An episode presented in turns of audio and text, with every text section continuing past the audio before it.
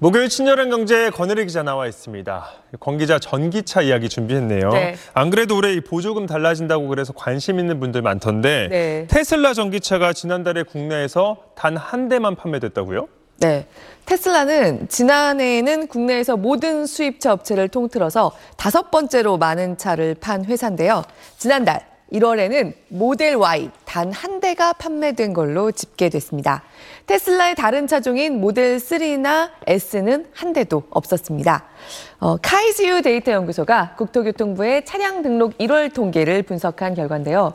워낙 이례적인 숫자라서 외신에서도 어제 화제가 됐습니다. 최근에 차량 화재 같은 안전 문제가 불거진 점이나 물가 부담 같은 이유로 전기차의 수요가 한국에서 줄고 있다는 게 블룸버그의 진단입니다. 네, 1월은 그리고 그해 전기차의 각 조건별로 얼마나 보조금을 줄지 아직 결정이 되지 않아서 소비자들이 구매를 미루는 이른바 전기차 비수기이기도 하고요. 네, 사실 현대 기아차나 BMW, 벤츠 같은 완성차 업체들의 몇몇 전기차 모델들은 지난해 1월보다 판매가 더 늘었는데요. 국산 대표 전기차거나 고가의 차종이어서 전기차 보조금을 100% 받을 수 있는 기준을 애초에 훌쩍 넘는 차들입니다. 여기에 더해서 최근에 오히려 국내 테슬라 물량이 달려서 빚어진 일이라는 업계 추정도 나옵니다.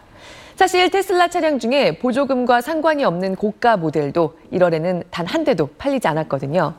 1월에 등록된 테슬라의 모델 Y 한 대도 기존에 국내에 들어와 있던 재고 차량이 등록된 걸로 보이고요.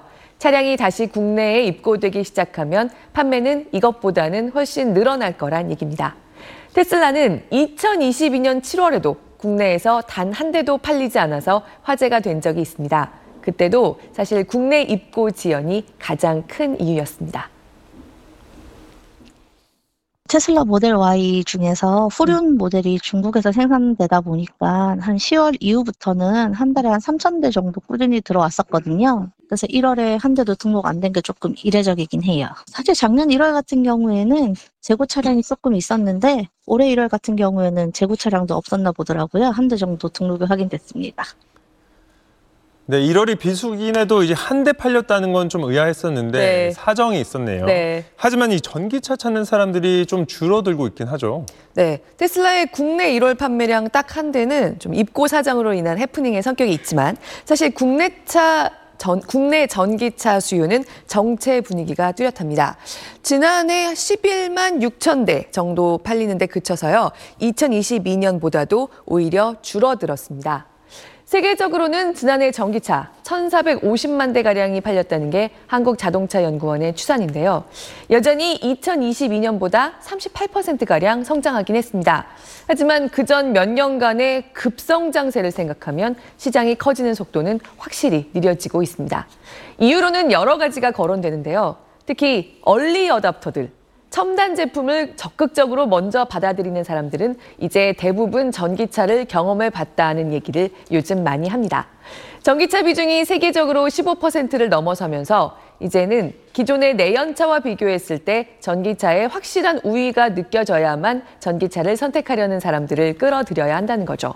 네, 이를테면 최근에 미국에서 체감 기온 영하 30도의 맹추위가 닥쳤을 때 추위에 취약한 테슬라 차량의 배터리가 방전되는 문제가 잇따랐는데요. 이럴 때 얼리 어답터가 아닌 보통 사람들은 그래서 다음 차로는 전기차를 고려할까 말까 다시 한번 생각한다는 거죠. 네, 전기차가 덜 팔리면 관련된 산업도 영향을 받게 될 것 같은데 네. 우리 배터리 수출 성장세도 좀 꺾이고 있죠. 네, 지난해 우리나라의 2차 전지 수출액은 98억 3천만 달러로 집계돼서요. 2022년보다 1.6% 줄어들었습니다. 연간 2차 전지 수출액이 줄어든 건 2015년 이후로 처음 있는 일입니다. 2차 전지, 우리의 미래 먹거리로 정말 큰 기대를 모았었는데요. 전기차 시장의 확장 속도가 느려진 게 영향을 미쳤고요. 그리고 또 하나, 우리나라의 주요 배터리 기업들이 생산 기지를 해외로 빠르게 이전하고 있는 것도 원인 중의 하나입니다. 자기들의 전기차 산업을 키우려는 미국과 유럽에서 제품을 파는데 불이익을 당하지 않기 위해서 아예 현지로 옮겨가는 겁니다. 그러니까 배터리 같은 주요 부품을 비롯한 전기차 관련 산업, 이제 초기의 급성장세는 주춤해지고 좀 더 지형이 복잡해지면서 경쟁은 치열해지는 단계로 접어들었습니다. 기술 경쟁력을 계속 갖추면서 대응해 나가는 노력이 필요한 시점이란 얘기들이 나오는 이유입니다. 네, 권 기자 오늘도 잘 들었습니다.